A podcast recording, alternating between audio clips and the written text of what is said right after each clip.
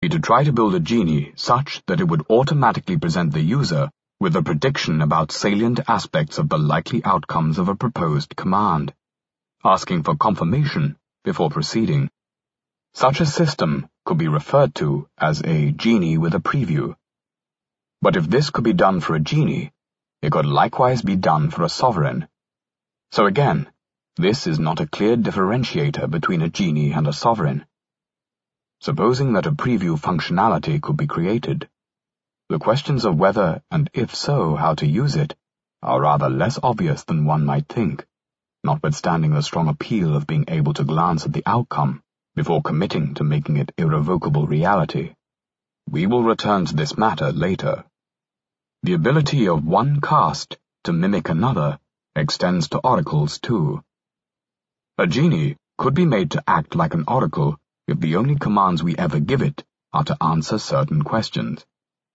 An oracle, in turn, could be made to substitute for a genie if we asked the oracle what the easiest way is to get certain commands executed. The oracle could give us step-by-step -step instructions for achieving the same result as a genie would produce, or it could even output the source code for a genie. Similar points can be made with regard to the relation between an oracle and a sovereign. The real difference between the three castes, therefore, does not reside in the ultimate capabilities that they would unlock. Instead, the difference comes down to alternative approaches to the control problem. Each caste corresponds to a different set of safety precautions. The most prominent feature of an oracle is that it can be boxed. One might also try to apply domesticity motivation selection to an oracle. A genie is harder to box, but at least domesticity may be applicable. A sovereign can neither be boxed nor handled through the domesticity approach. If these were the only relevant factors, then the order of desirability would seem clear. An oracle would be safer than a genie, which would be safer than a sovereign, and any initial differences in convenience and speed of operation would be relatively small and easily dominated by the gains in safety obtainable by building an oracle. However, there are other factors that need to be taken into account. When choosing between castes, one should consider not only the danger posed by the system itself, but also the dangers that arise out of the way it might be used. A genie most obviously gives the person who controls it enormous power, but the same holds for an oracle. A sovereign, by contrast, could be constructed in such way as to accord no one person or group any special influence over the outcome, and such that it would resist any attempt to corrupt or alter its original agenda.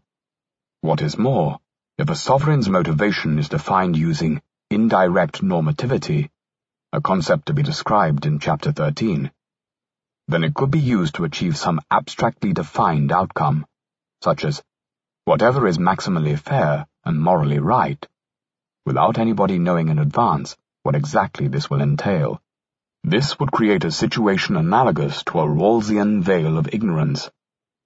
Such a setup might facilitate the attainment of consensus, help prevent conflict, and promote a more equitable outcome.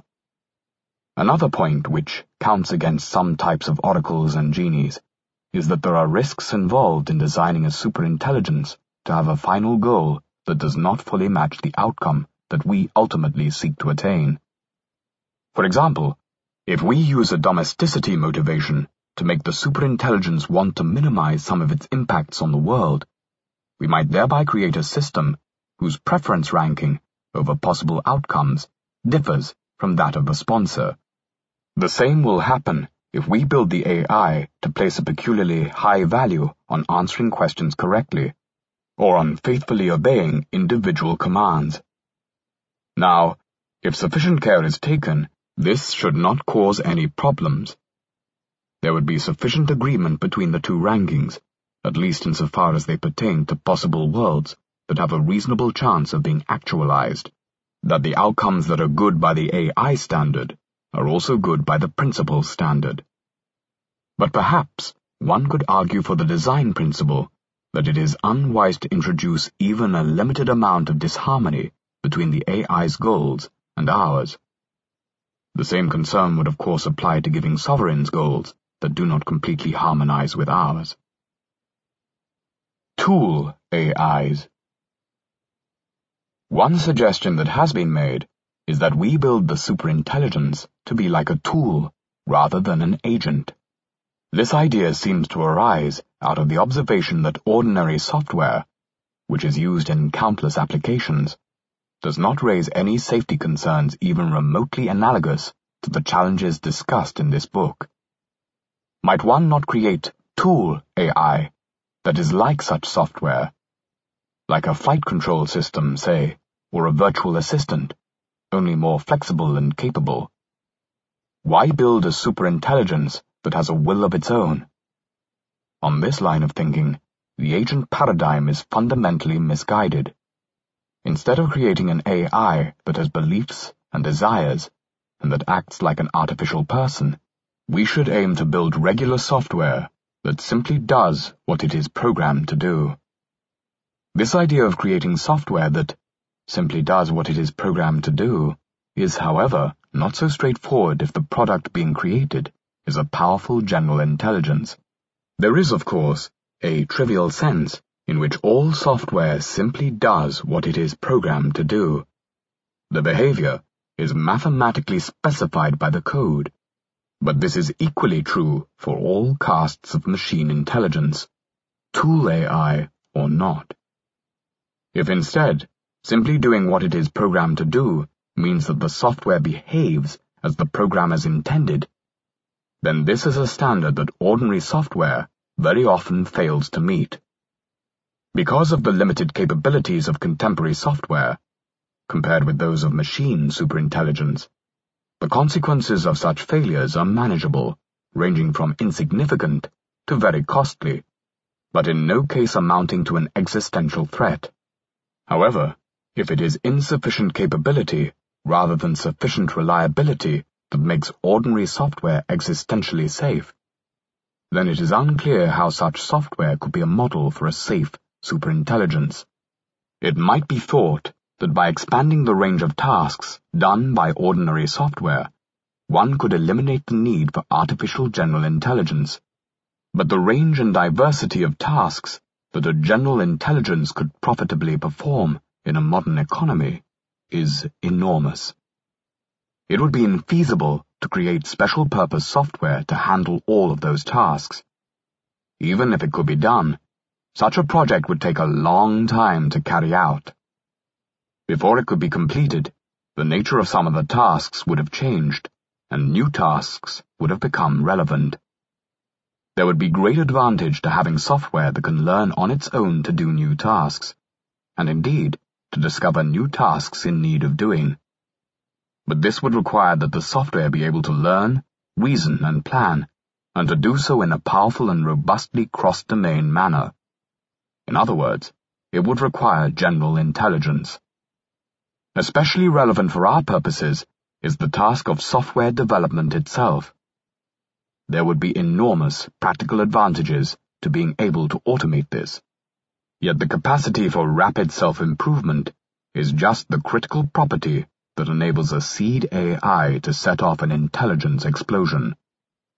If general intelligence is not dispensable, is there some other way of construing the tool AI idea so as to preserve the reassuringly passive quality of a humdrum tool? Could one have a general intelligence that is not an agent? Intuitively, it is not just the limited capability of ordinary software that makes it safe. It is also its lack of ambition. There is no subroutine in Excel that secretly wants to take over the world if only it were smart enough to find a way. The spreadsheet application does not want anything at all. It just blindly carries out the instructions in the program. What, one might wonder, stands in the way of creating a more generally intelligent application of the same type? An oracle, for instance, which when prompted with a description of a goal, would respond with a plan for how to achieve it, in much the same way that Excel responds to a column of numbers by calculating a sum, without thereby expressing any preferences regarding its output, or how humans might choose to use it. The classical way of writing software requires the programmer to understand the task to be performed in sufficient detail to formulate an explicit solution process consisting of a sequence of mathematically well-defined steps expressible in code. In practice, software engineers rely on code libraries stocked with useful behaviors, which they can invoke without needing to understand how the behaviors are implemented. But that code was originally created by programmers who had a detailed understanding of what they were doing. This approach works for solving well-understood tasks, and is to credit for most software that is currently in use. It falls short, however, when nobody knows precisely how to solve all of the tasks that need to be accomplished. This is where techniques from the field of artificial intelligence become relevant. In narrow applications, machine learning might be used merely to fine-tune a few parameters in a largely human-designed program. A spam filter, for example, might be trained on a corpus of hand-classified email messages in a process that changes the weights that the classification algorithm places on various diagnostic features. In a more ambitious application, the classifier might be built so that it can discover new features on its own and test their validity in a changing environment. An even more sophisticated spam filter could be endowed with some ability to reason about the trade-offs facing the user or about the contents of the messages it is classifying. In neither of these cases does the programmer need to know the best way of distinguishing spam from ham, only how to set up an algorithm that can improve its own performance via learning, discovering, or reasoning. With advances in artificial intelligence, it would become possible for the programmer to offload more of the cognitive labor required to figure out how to accomplish a given task. In an extreme case, the programmer would simply specify a formal criterion of what counts as success and leave it to the AI to find a solution. To guide its search, the AI would use a set of powerful heuristics and other methods to discover structure in the space of possible solutions. It would keep searching until it found a solution that satisfied the success criterion. The AI would then either implement the solution itself, or, in the case of an oracle, report the solution to the user. Rudimentary forms of this approach are quite widely deployed today. Nevertheless, software that uses AI and machine learning techniques, though it has some ability to find solutions that the programmers had not anticipated, functions for all practical purposes like a tool and poses no existential risk. We would enter the danger zone only when the methods used in the search for solutions become extremely powerful and general. That is, when they begin to amount to general intelligence, and especially when they begin to amount to superintelligence. There are at least two places where trouble could then arise. First, the superintelligent search process might find a solution that is not just unexpected, but radically unintended. This could lead to a failure of one of the types discussed previously, perverse instantiation, infrastructure profusion, or mind crime. It is most obvious how this could happen in the case of a sovereign or a genie, which directly implements the solution it has found. If making molecular smiley faces or transforming the planet into paperclips is the first idea that the superintelligence discovers that meets the solution criterion, then smiley faces or paperclips we get. But even an oracle which, if all else goes well, merely reports the solution, could become a cause of perverse instantiation. The user asks the oracle for a plan to achieve a certain outcome, or for a technology to serve a certain function.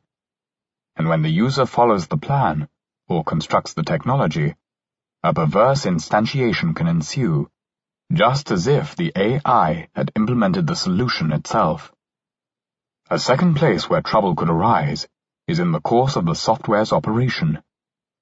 If the methods that the software uses to search for a solution are sufficiently sophisticated, they may include provisions for managing the search process itself in an intelligent manner. In this case, the machine running the software may begin to seem less like a mere tool and more like an agent. Thus, the software may start by developing a plan for how to go about its search for a solution. The plan may specify which areas to explore first, and with what methods, what data to gather, and how to make best use of available computational resources. In searching for a plan that satisfies the software's internal criterion, such as yielding a sufficiently high probability of finding a solution satisfying to the user-specified criterion within the allotted time, the software may stumble on an unorthodox idea. For instance, it might generate a plan that begins with the acquisition of additional computational resources and the elimination of potential interrupters, such as human beings. Such creative plans come into view when the software's cognitive abilities reach a sufficiently high level. When the software puts such a plan into action, an existential catastrophe may ensue. As the examples in Box 9 illustrate, open-ended search processes sometimes evince strange and unexpected non-anthropocentric solutions, even in their currently limited forms. Present-day search processes are not hazardous because they are too weak to discover the kind of plan that could enable a program to take over the world. Such a plan would include extremely difficult steps, such as the invention of a new weapons technology several generations ahead of the state of the art, or the execution of a propaganda campaign far more effective than any communication devised by human spin doctors.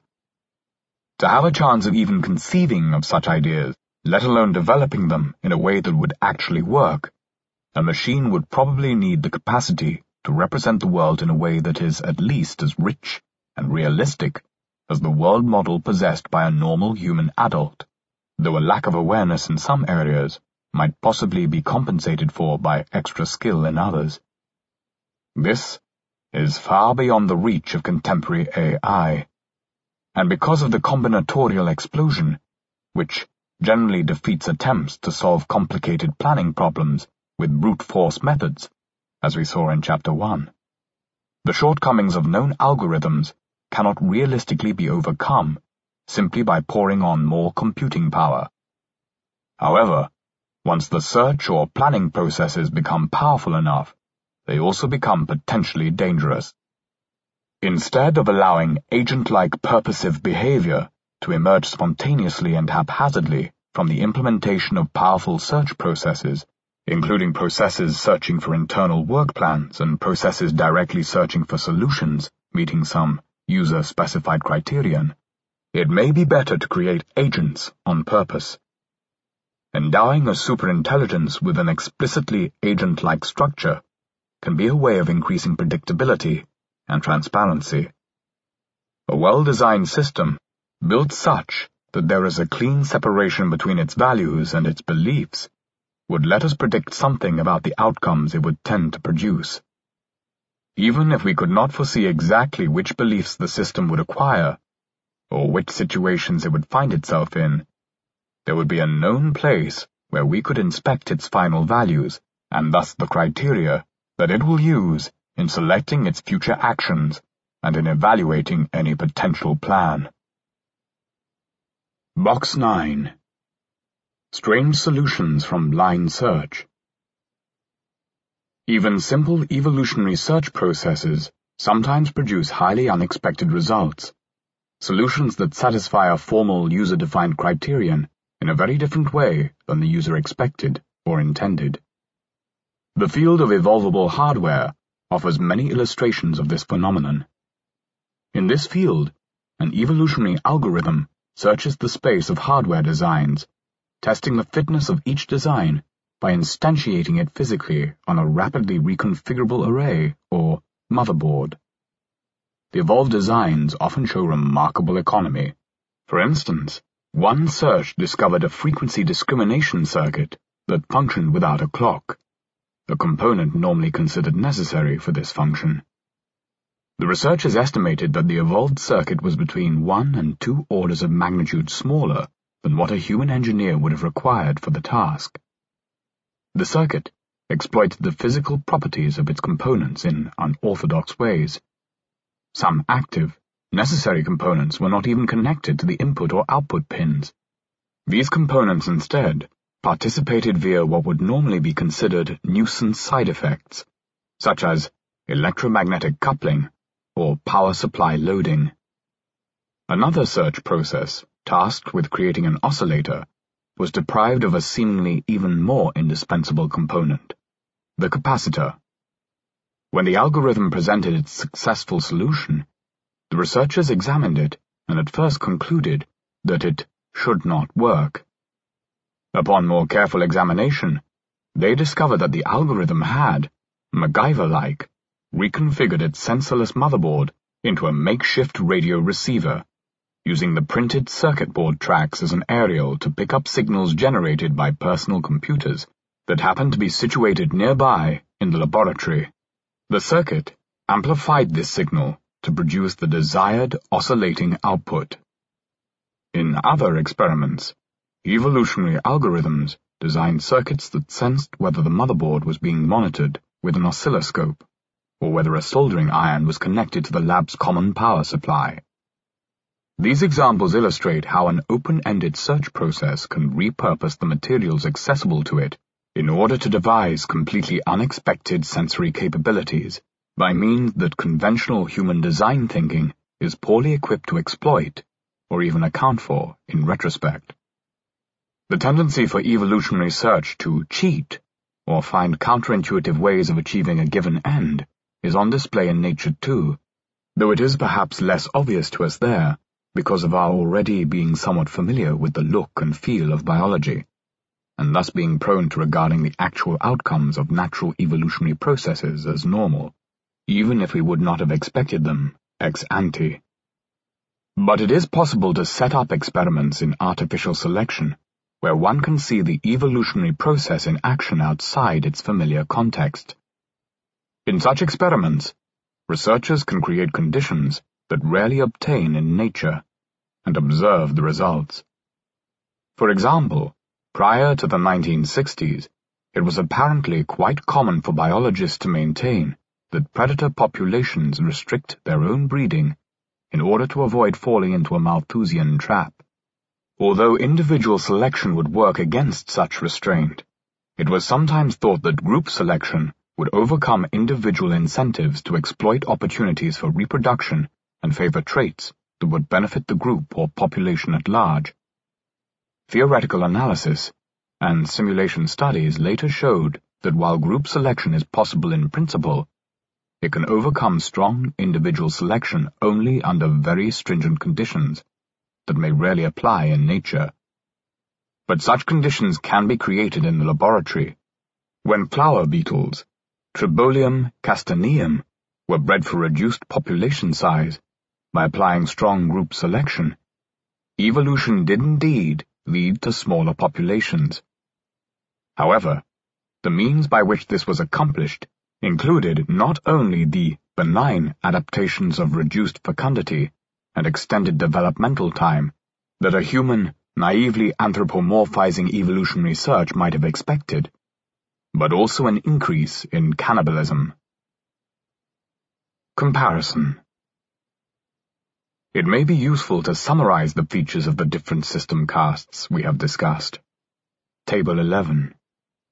Further research will be needed to determine which type of system would be safest. The answer might depend on the conditions under which the AI would be deployed.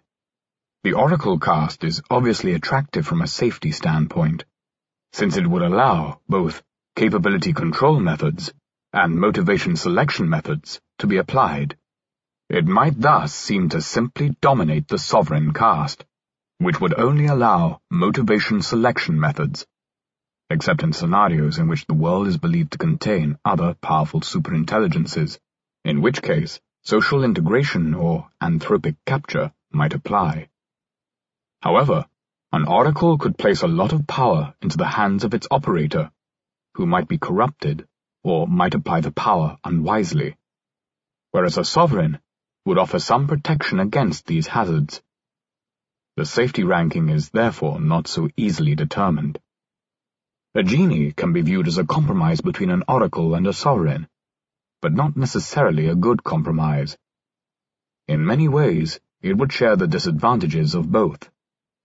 The apparent safety of a tool AI, meanwhile, may be illusory.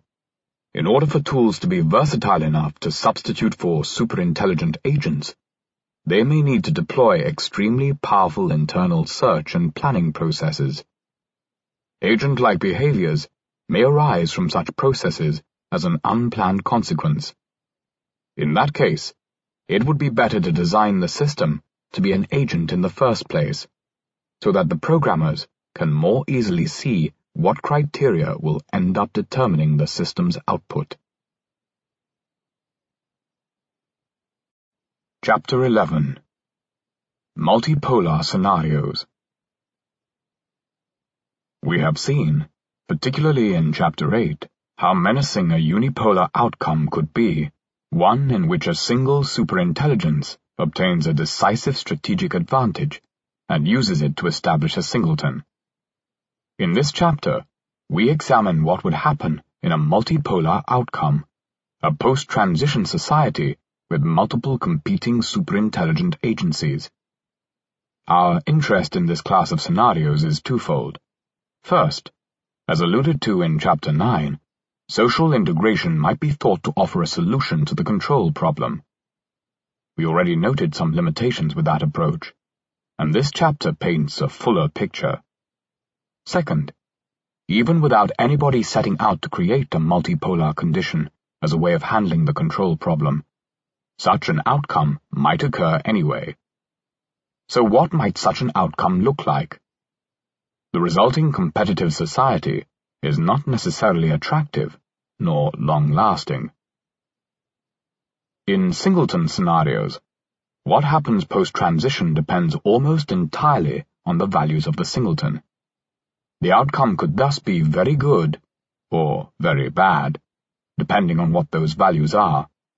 What the values are depends in turn on whether the control problem was solved, and, to the degree to which it was solved, on the goals of the project that created the singleton. If one is interested in the outcome of singleton scenarios, therefore, one really only has three sources of information Information about matters that cannot be affected by the actions of the singleton, such as the laws of physics. Information about convergent instrumental values, and information that enables one to predict or speculate about what final values the singleton will have. In multipolar scenarios, an additional set of constraints comes into play. Constraints having to do with how agents interact. The social dynamics emerging from such interactions can be studied using techniques from game theory, economics, and evolution theory. Elements of political science and sociology are also relevant, insofar as they can be distilled and abstracted from some of the more contingent features of human experience. Although it would be unrealistic to expect these constraints to give us a precise picture of the post-transition world, they can help us identify some salient possibilities, and challenge some unfounded assumptions. We will begin by exploring an economic scenario characterized by a low level of regulation, strong protection of property rights, and a moderately rapid introduction of inexpensive digital minds. This type of model is most closely associated with the American economist Robin Hanson, who has done pioneering work on the subject. Later in this chapter, we will look at some evolutionary considerations and examine the prospects of an initially multipolar post-transition world, subsequently coalescing into a singleton. Of Horses and Men General machine intelligence could serve as a substitute for human intelligence. Not only could digital minds perform the intellectual work now done by humans, but once equipped with good actuators or robotic bodies, machines could also substitute for human physical labor. Suppose that machine workers, which can be quickly reproduced, become both cheaper and more capable than human workers in virtually all jobs. What happens then? Wages and unemployment. With cheaply copyable labor, market wages fall. The only place where humans would remain competitive may be where customers have a basic preference for work done by humans. Today, goods that have been handcrafted or produced by indigenous people sometimes command a price premium. Future consumers might similarly prefer human-made goods and human athletes, human artists, human lovers, and human leaders to functionally indistinguishable or superior artificial counterparts. It is unclear, however, just how widespread such preferences would be. If machine-made alternatives were sufficiently superior, perhaps they would be more highly prized. One parameter that might be relevant to consumer choice is the inner life of the worker providing a service or product. A concert audience, for instance, might like to know that the performer is consciously experiencing the music and the venue. Absent phenomenal experience, the musician could be regarded as merely a high-powered jukebox, albeit one capable of creating the three-dimensional appearance of a performer interacting naturally with the crowd. Machines might then be designed to instantiate the same kinds of mental states that would be present in a human performing the same task. Even with perfect replication of subjective experiences, however, some people might simply prefer organic work. Such preferences could also have ideological or religious roots. Just as many Muslims and Jews shun food prepared in ways they classify as haram or treif, so there might be groups in the future that eschew products whose manufacture involved unsanctioned use of machine intelligence. What hinges on this? To the extent that cheap machine labor can substitute for human labor, human jobs may disappear. Fears about automation and job loss are of course not new. Concerns about technological unemployment have surfaced periodically, at least since the Industrial Revolution and quite a few professions have in fact gone the way of the English weavers and textile artisans, who in the early 19th century united under the banner of the folkloric General Ludd to fight against the introduction of mechanized looms. Nevertheless, although machinery and technology have been substitutes for many particular types of human labor, physical technology has on the whole been a complement to labor. Average human wages around the world have been on a long-term upward trend, in large part because of such complementarities. Yet what starts out as a complement to labor can at a later stage become a substitute for labor. Horses were initially complemented by carriages and plows, which greatly increased the horse's productivity. Later, horses were substituted for by automobiles and tractors. These later innovations reduced the demand for equine labor and led to a population collapse. Could a similar fate befall the human species? The parallel to the story of the horse can be drawn out further if we ask why it is that there are still horses around. One reason is that there are still a few niches in which horses have functional advantages. For example, police work. But the main reason is that humans happen to have peculiar preferences for the services that horses can provide, including recreational horseback riding and racing. These preferences can be compared to the preferences we hypothesized some humans might have in the future, that certain goods and services be made by human hand. Although suggestive, this analogy is, however, inexact, since there is still no complete functional substitute for horses. If there were inexpensive mechanical devices that ran on hay and had exactly the same shape, feel, smell, and behavior as biological horses, perhaps even the same conscious experiences, then demand for biological horses would probably decline further. With a sufficient reduction in the demand for human labor, wages would fall below the human subsistence level. The potential downside for human workers is therefore extreme. Not merely wage cuts, demotions or the need for retraining, but starvation and death. When horses became obsolete as a source of movable power, many were sold off to meat packers to be processed into dog food, bone meal, leather, and glue.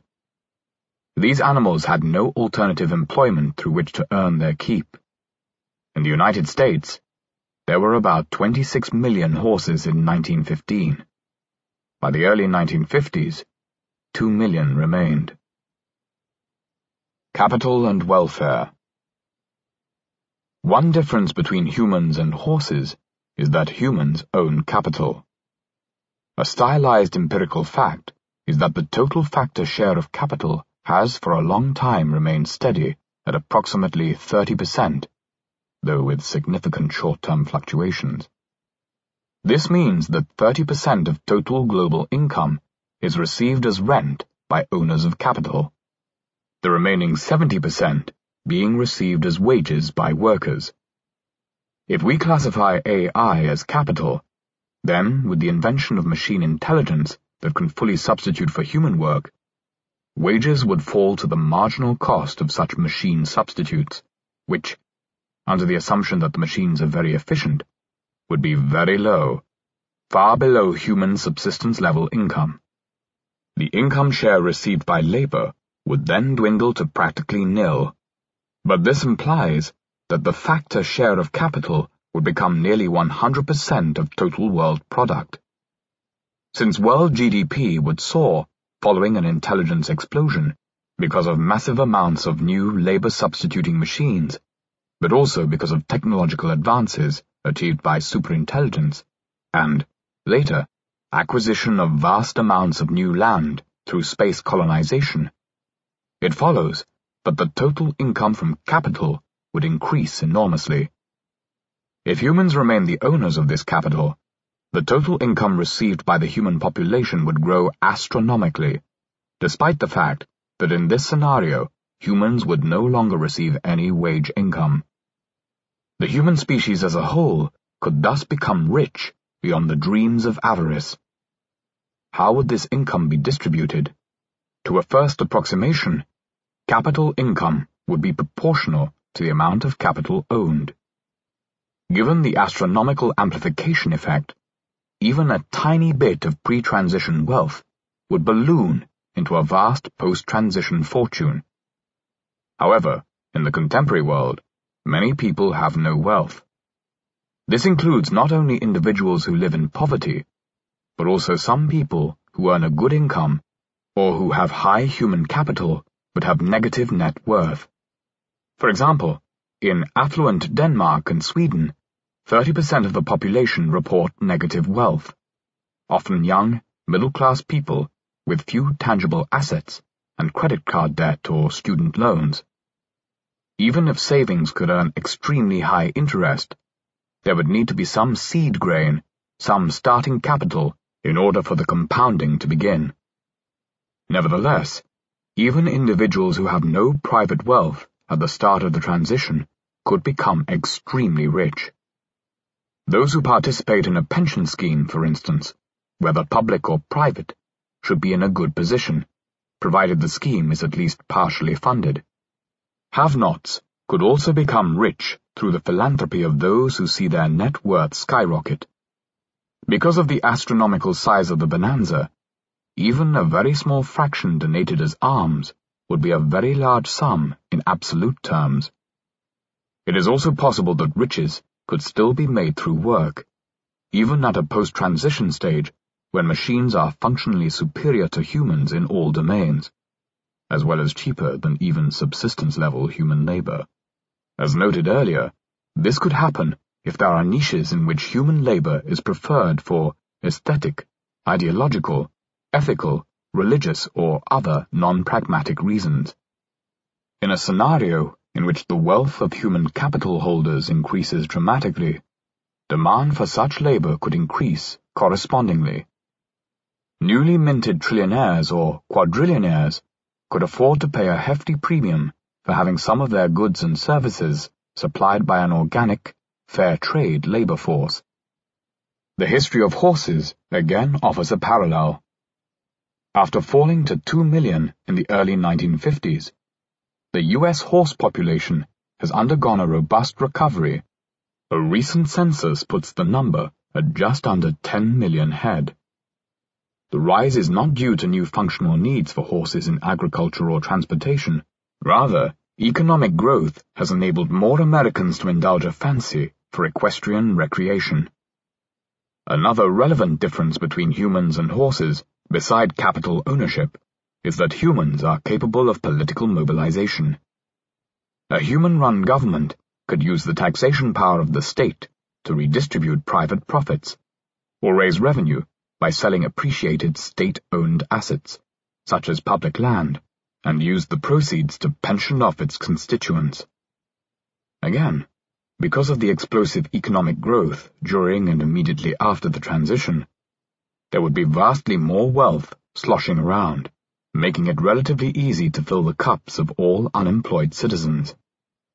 It should be feasible even for a single country to provide every human worldwide with a generous living wage at no greater proportional cost than what many countries currently spend on foreign aid.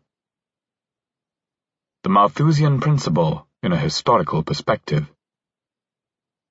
So far, we have assumed a constant human population.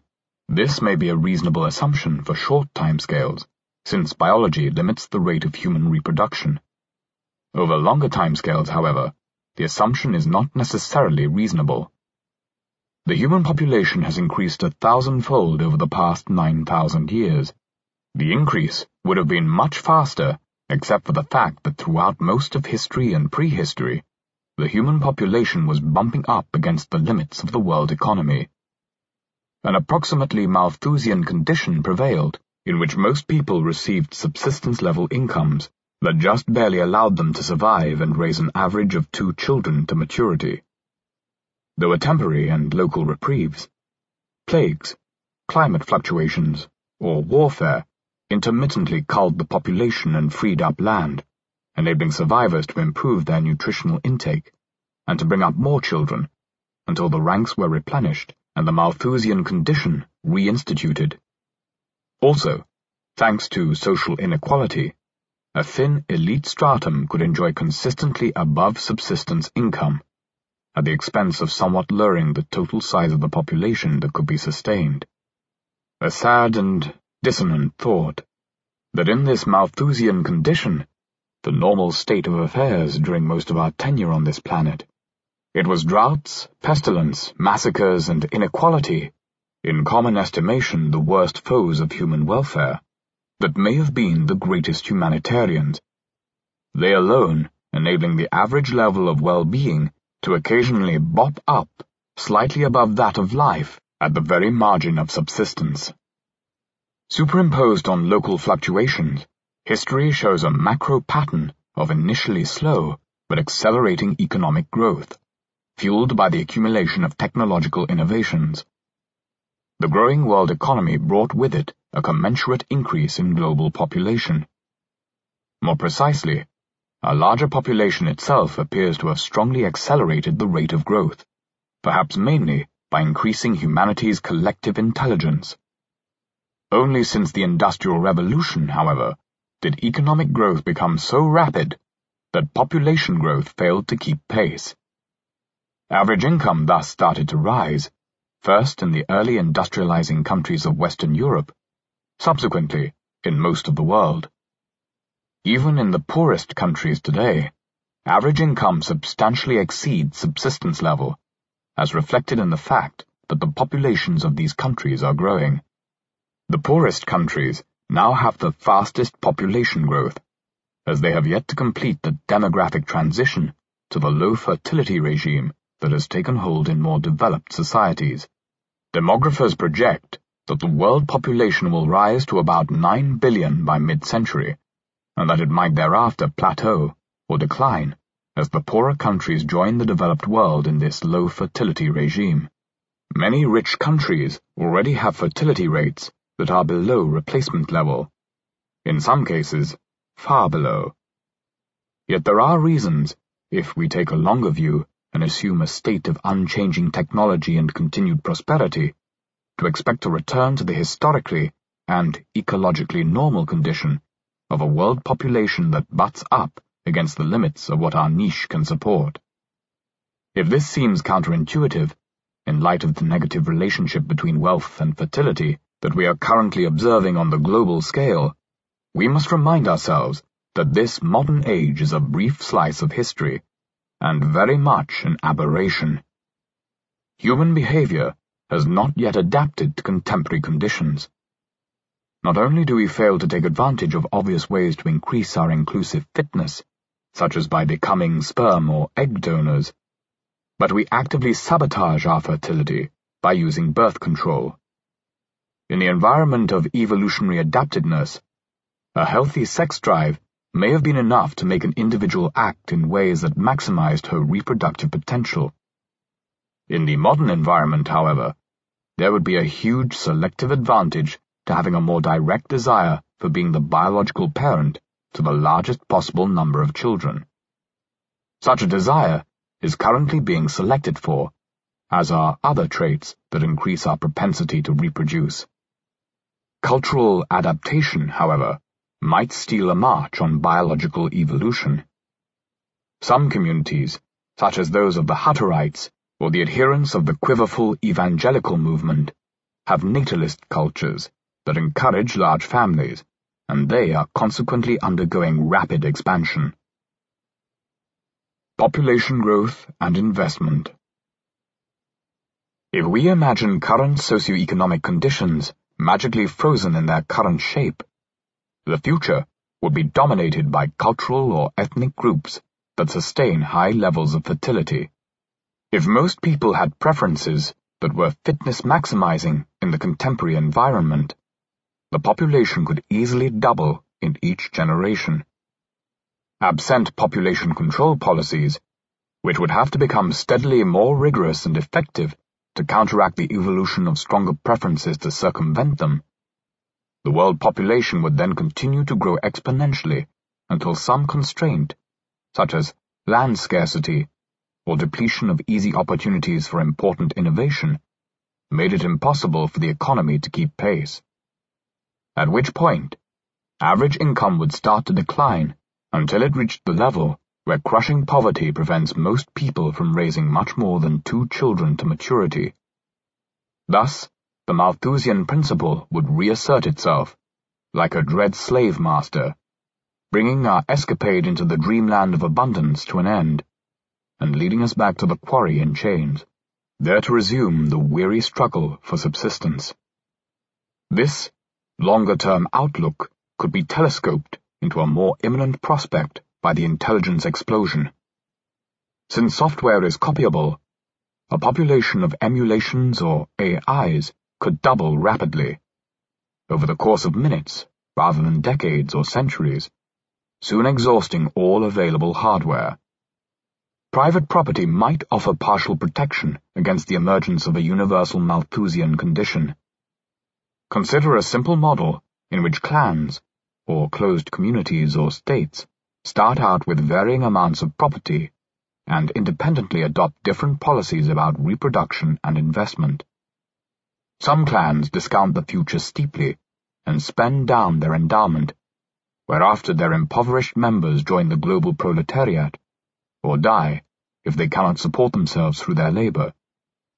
Other clans invest some of their resources, but adopt a policy of unlimited reproduction. Such clans grow more populous until they reach an internal Malthusian condition in which their members are so poor that they die at almost the same rate as they reproduce at which point the clan's population growth slows to equal the growth of its resources. Yet other clans might restrict their fertility to below the rate of growth of their capital. Such clans could slowly increment their numbers, while their members also grow richer per capita. If wealth is redistributed from the wealthy clans to the members of the rapidly reproducing or rapidly discounting clans, whose children, copies or offshoots, through no fault of their own, were launched into the world with insufficient capital to survive and thrive, then a universal Malthusian condition would be more closely approximated. In the limiting case, all members of all clans would receive subsistence-level income, and everybody would be equal in their poverty. If property is not redistributed, prudent clans might hold on to a certain amount of capital and it is possible that their wealth could grow in absolute terms. It is, however, unclear whether humans could earn as high rates of return on their capital as machine intelligences could earn on theirs, because there may be synergies between labor and capital, such that a single agent who can supply both, e.g. an entrepreneur or investor who is both skilled and wealthy, can attain a private rate of return on her capital exceeding the market rate obtainable by agents who possess financial, but not cognitive resources. Humans, being less skilled than machine intelligences, may therefore grow their capital more slowly, unless of course the control problem had been completely solved, in which case the human rate of return would equal the machine rate of return, since a human principal could task a machine agent to manage her savings, and could do so costlessly and without conflicts of interest. But otherwise, in this scenario, the fraction of the economy owned by machines would asymptotically approach 100%.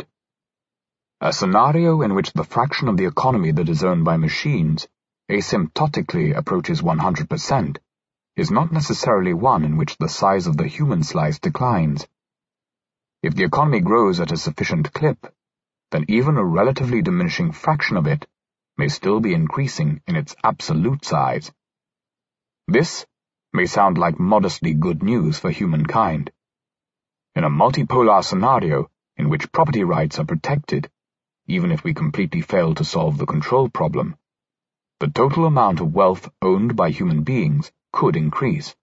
Of course, this effect would not take care of the problem of population growth in the human population, pulling down per capita income to subsistence level, nor the problem of humans who ruin themselves because they discount the future.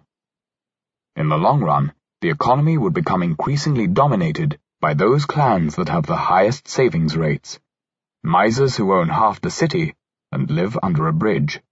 Only in the fullness of time, when there are no more opportunities for investment, would the maximally prosperous misers start drawing down their savings. However, if there is less than perfect protection for property rights, for example, if the more efficient machines, on net, succeed by hook or by crook in transferring wealth from humans to themselves, then human capitalists may need to spend down their capital much sooner, before it gets depleted by such transfers, or the ongoing costs incurred in securing their wealth against such transfers. If these developments take place on digital rather than biological timescales, then the glacial humans might find themselves expropriated before they could say Jack Robinson. Life in an Algorithmic Economy Life for biological humans in a post-transition Malthusian state need not resemble any of the historical states of man, as hunter-gatherer, farmer, or office worker. Instead, the majority of humans in this scenario might be idle rentiers who eke out a marginal living on their savings. They would be very poor, yet derive what little income they have from savings or state subsidies. They would live in a world with extremely advanced technology, including not only superintelligent machines, but also anti-aging medicine, virtual reality, and various enhancement technologies and pleasure drugs. Yet these might be generally unaffordable.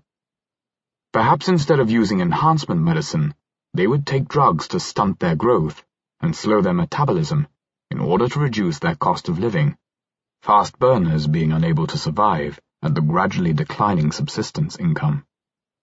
As our numbers increase and our average income declines further, we might degenerate into whatever minimal structure still qualifies to receive a pension. Perhaps minimally conscious brains in vats, oxygenized and nourished by machines, slowly saving up enough money to reproduce by having a robot technician develop a clone of them. Further frugality could be achieved by means of uploading, since a physically optimized computing substrate devised by advanced superintelligence would be more efficient than a biological brain. The migration into the digital realm might be stemmed, however, if emulations were regarded as non-humans or non-citizens ineligible to receive pensions or to hold tax-exempt savings accounts. In that case, a niche for biological humans might remain open, alongside a perhaps vastly larger population of emulations or artificial intelligences. So far, we have focused on the fate of the humans, who may be supported by savings, subsidies, or wage income deriving from other humans who prefer to hire humans. Let us now turn our attention to some of the entities that we have so far classified as capital. Machines that may be owned by human beings, that are constructed and operated for the sake of the functional tasks they perform, and that are capable of substituting for human labor in a very wide range of jobs. What may the situation be like for these workhorses of the new economy?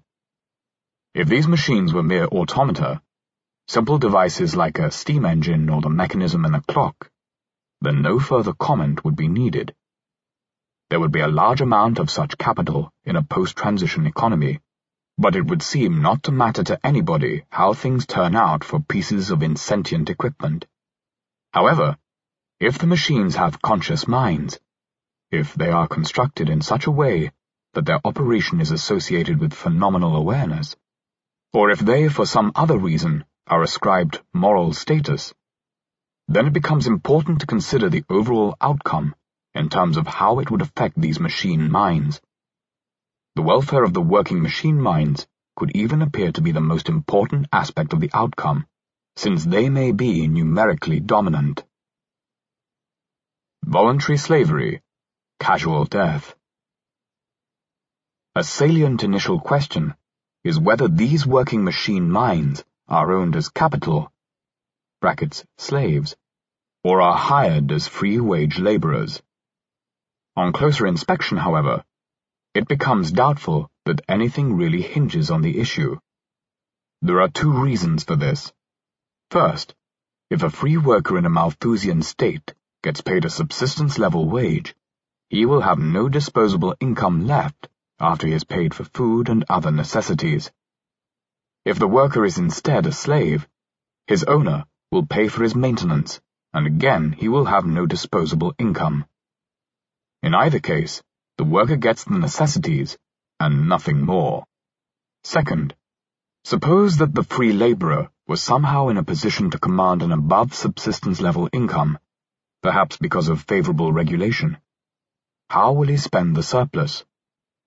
Investors would find it most profitable to create workers who would be voluntary slaves, who would willingly work for subsistence-level wages. Investors may create such workers by copying those workers who are compliant. With appropriate selection, and perhaps some modification to the code, investors might be able to create workers who not only prefer to volunteer their labor, but who would also choose to donate back to their owners any surplus income they might happen to receive.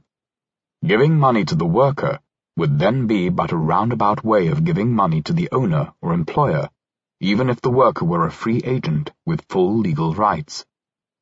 Perhaps it will be objected that it would be difficult to design a machine so that it wants to volunteer for any job assigned to it, or so that it wants to donate its wages to its owner.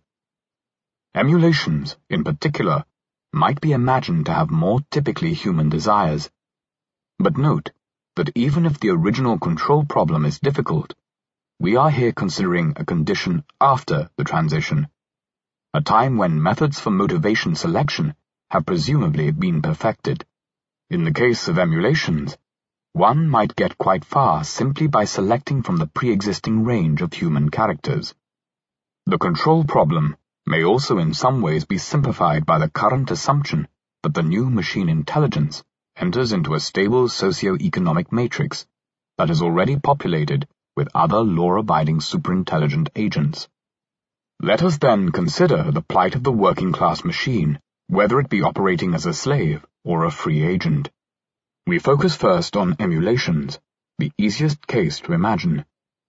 Bringing a new biological human worker into the world takes anywhere between 15 and 30 years, depending on how much expertise and experience is required. During this time, the new person must be fed, housed, nurtured, and educated at great expense. By contrast, spawning a new copy of a digital worker is as easy as loading a new program into working memory. Life thus becomes cheap. A business could continuously adapt its workforce to fit demands by spawning new copies. and terminating copies that are no longer needed to free up computer resources. This could lead to an extremely high death rate among digital workers. Many might live for only one subjective day. There are reasons other than fluctuations in demand why employers or owners of emulations might want to kill or end their workers frequently. If an emulation mind, like a biological mind, requires periods of rest and sleep in order to function, it might be cheaper to erase a fatigued emulation at the end of a day and replace it with a stored state of a fresh and rested emulation, as this procedure would cause retrograde amnesia for everything that had been learned during that day. Emulations performing tasks requiring long cognitive threads would be spared such frequent erasure. It would be difficult, for example, to write a book if each morning, when one sat down at one's desk, one had no memory of what one had done before. But other jobs could be performed adequately by agents that are frequently recycled. A shop assistant or a customer service agent, once trained, may only need to remember new information for 20 minutes. Since recycling emulations would prevent memory and skill formation, some emulations may be placed on a special learning track, where they would run continuously, including for rest and sleep, even in jobs that do not strictly require long cognitive threads. For example, some customer service agents might run for many years in optimized learning environments, assisted by coaches and performance evaluators. The best of these trainees would then be used like studs, serving as templates from which millions of fresh copies are stamped out each day. Great effort would be poured into improving the performance of such worker templates, because even a small increment in productivity would yield